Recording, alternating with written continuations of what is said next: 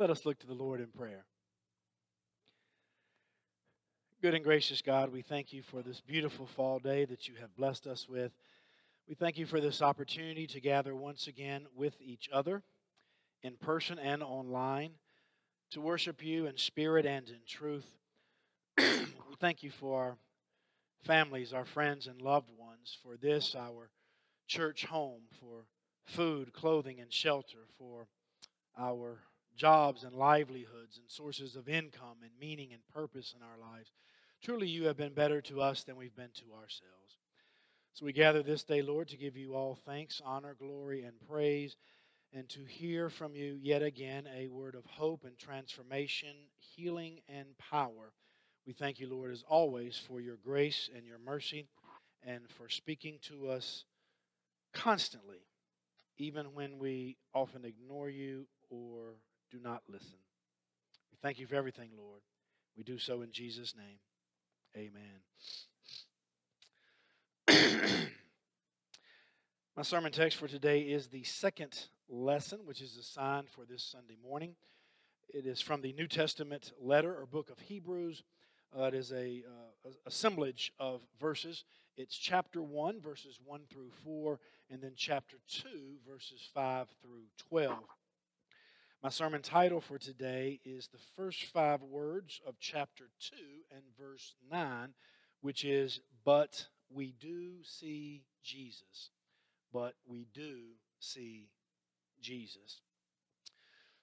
this letter to the Hebrews that we have before us this morning is a biblical gem in the firmament of the New Testament writings.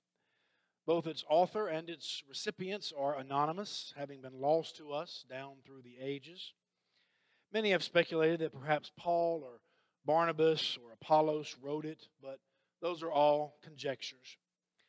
One distinguishing trait of the letter is that it offers the longest sustained argument of any book in the Bible, affirming the superiority of Christ over, in order, the prophets, angels, Moses, and the Levitical priesthood of the ancient Israelites.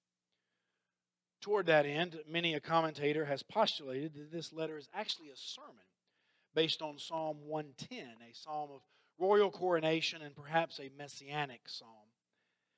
Because of its content, the one thing that can be deduced from Hebrews is that it was addressed to a congregation of new Christian believers who were seriously considering abandoning their new Christian faith and returning to their former, in this case, Jewish roots, beliefs, and rituals.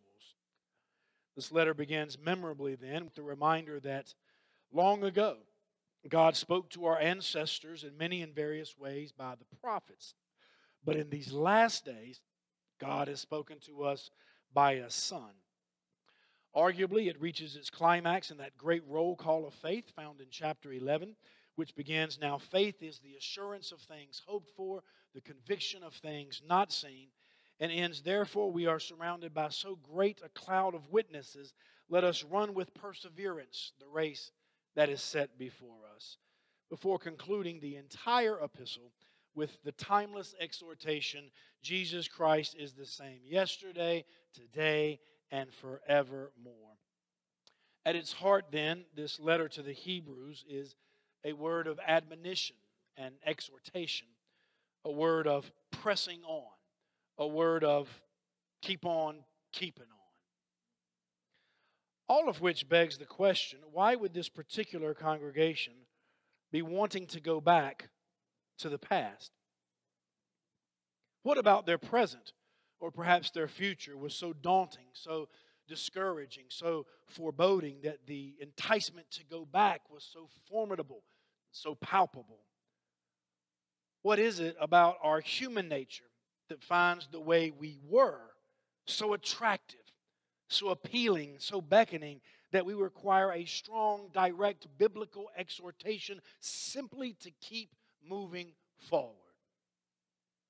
Why did Lot's wife look back while fleeing the destruction of Sodom and Gomorrah and subsequently turn into a pillar of salt?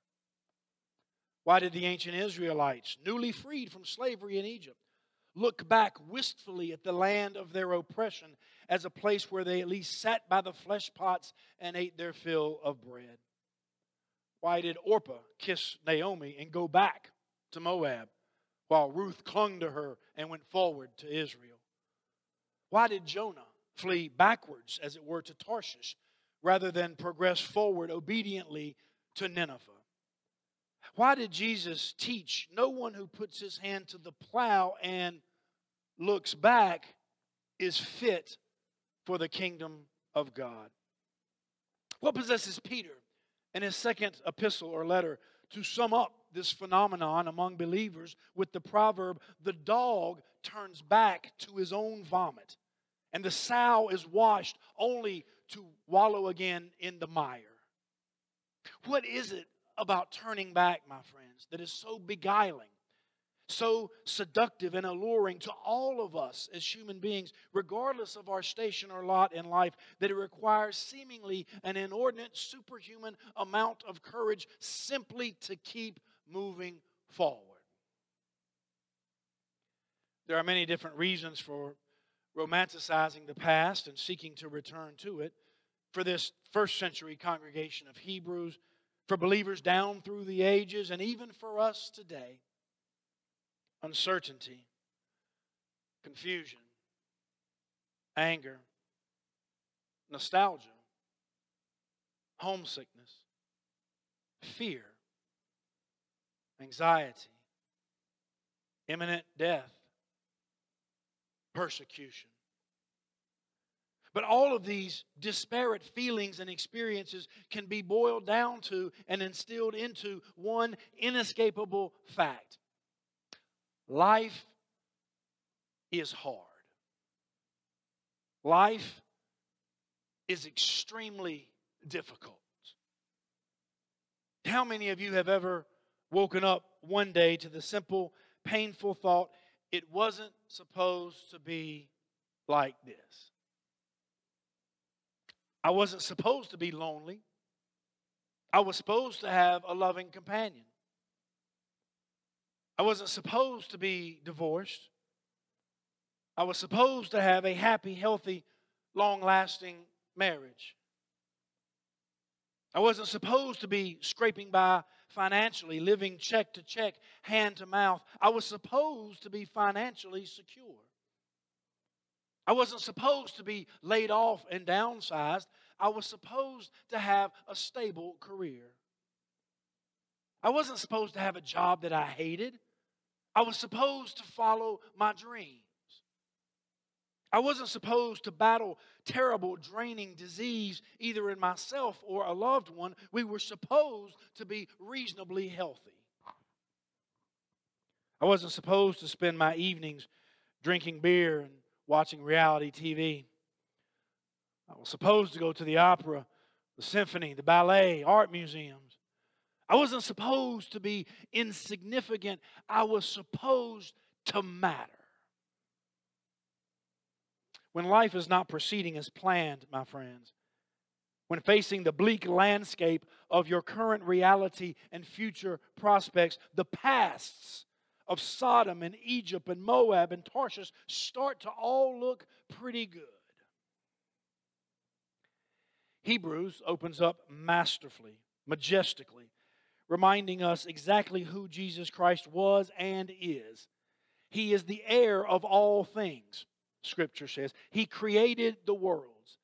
He is the reflection of God's glory and the exact imprint of God's very being.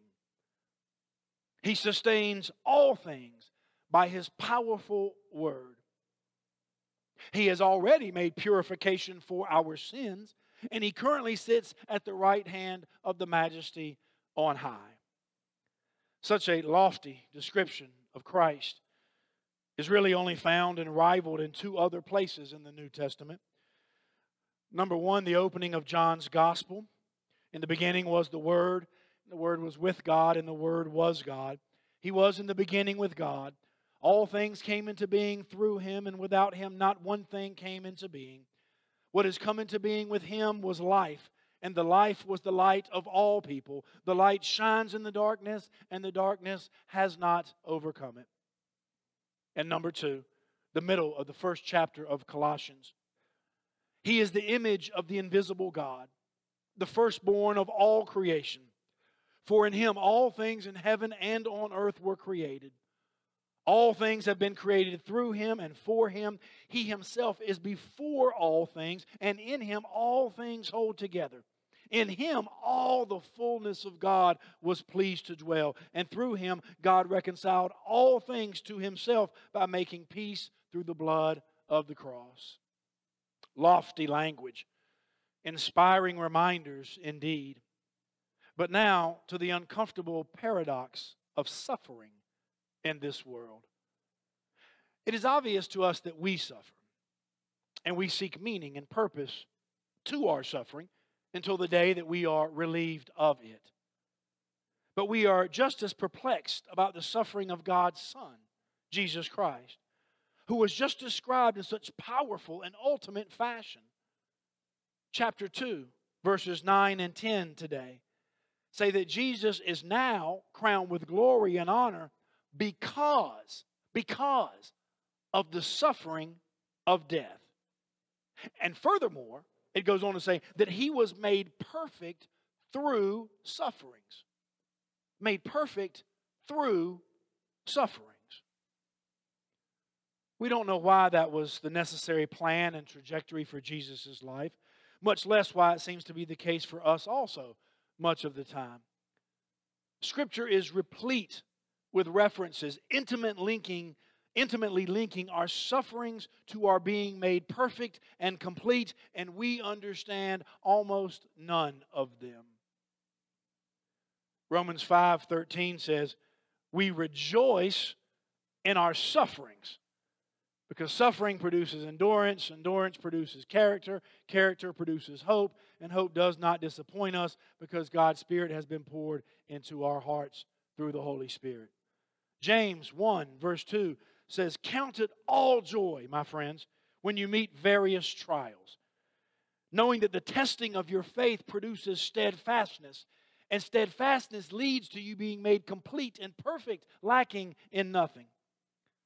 In 2 Corinthians 12, verse 9, has God say to Paul, My grace is sufficient for you because my power is made perfect in weakness, which leads Paul to conclude, Then I will be content with weaknesses, insults, hardships, persecutions, and calamities, for when I am weak, then I am strong.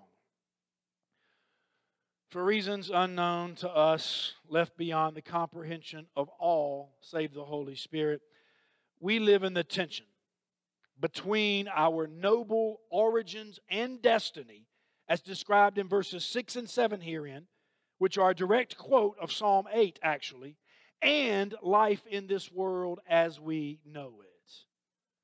Verse 8 directly encapsulates our dilemma, our quandary.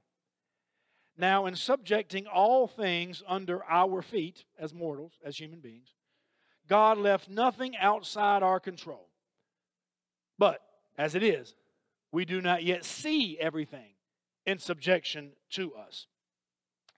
Let me repeat that In subjecting all things under our feet, God left nothing outside our control. Nothing outside our control. But as it is, we do not yet see everything in subjection to us. This is what scholars and theologians refer to as the distinction between the already and the not yet. A situation exists, but we do not yet see it fully. It's there, but we have yet to grasp it. All things have been subjected to us. Nothing is outside our control, but we do not yet see or perceive that reality. That's why Scripture says in another place, we walk by faith and not by sight. Looking not to the things that are seen, but rather we look to things that are unseen. So, what do we do with this unsettling situation? where to look in this baffling and painful interim reality between our glorious origin and destiny and this troubling interim period of life.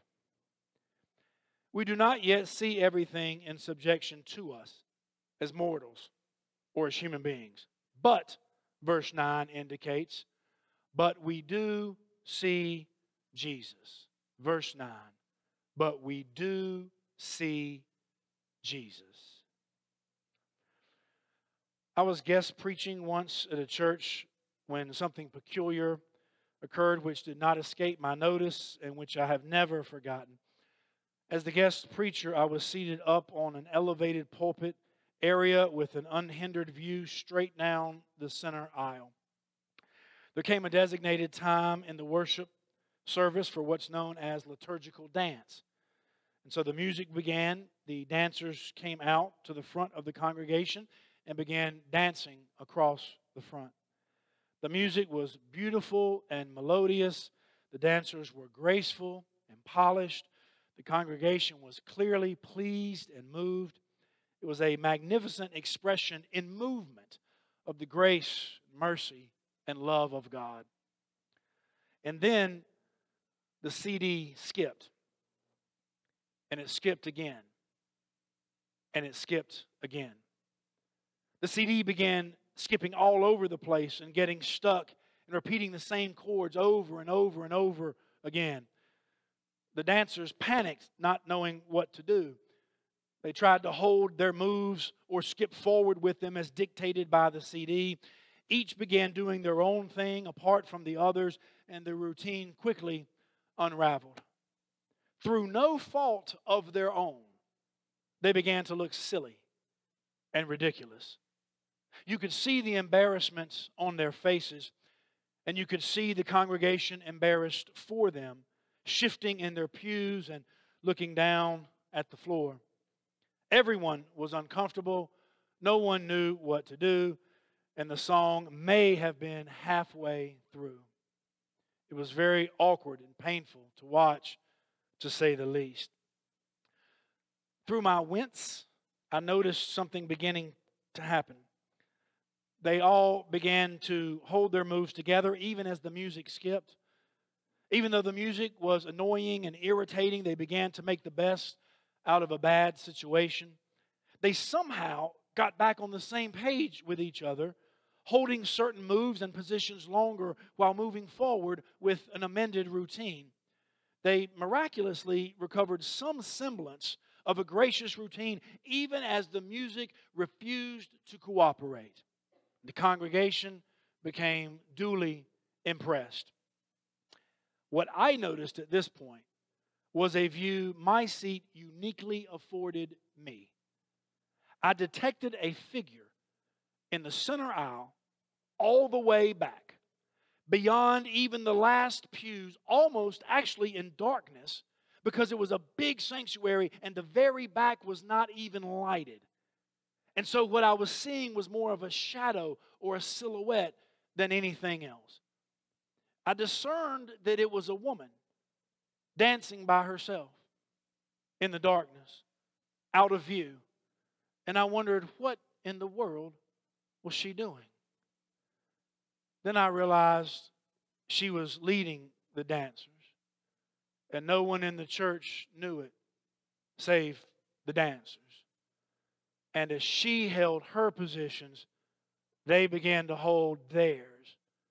As she maintained her composure, they began to regain theirs. As she remained unruffled by the circumstances, they followed her and regained their grace and form.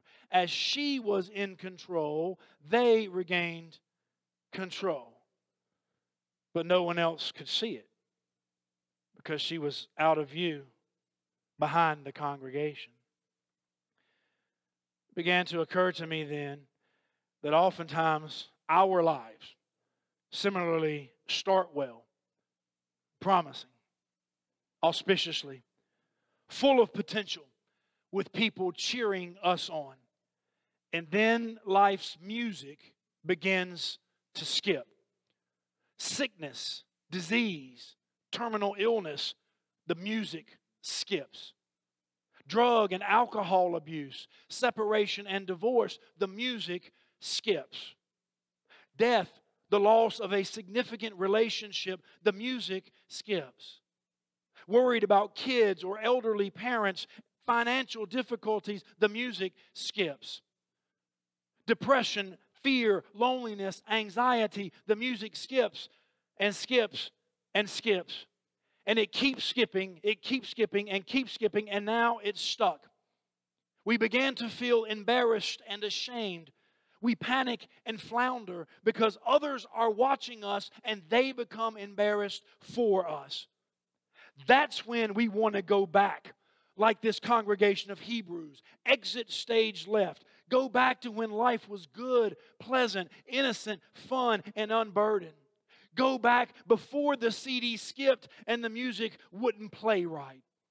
We feel silly because we look silly and we don't know what else to do but to give up, give in, and go back. But in the back, in the dim darkness behind the last pew and the last strand of light stands one unfloundered, one unpanicked, and one holding his pose. He looks to be in control because he is in control. And we see him, we do see Jesus. In the midst of music that won't play right and life that won't go right, we do see Jesus. We face suffering and death, but He has suffered also and tasted death for everyone, and we do see Him. Oh, in this world and in our lives, my friends, despite everything else, we do see Jesus. When your life, your home, your job, your school, your family, your church, or your ministry won't go the way you thought or desired, just squint and look at your choreographer when everything is upside down, topsy turvy, and you want to go back, remember we do see Jesus. That great poet, James Russell Lowell, once wrote Truth forever on the scaffold, wrong forever on the throne. Yet the scaffold sways the future, and behind the dim unknown standeth God within the shadows, keeping watch above his own. You might be flustered, but he's not. You might be undone, but he's not. You might be unraveling and coming apart at the seams, but he's not. We might hear a life soundtrack skipping and getting stuck, but we also see Jesus. We do see Jesus. Whom do you see? Whom do you see? Tell everyone whom we see. But we do see Jesus. Amen.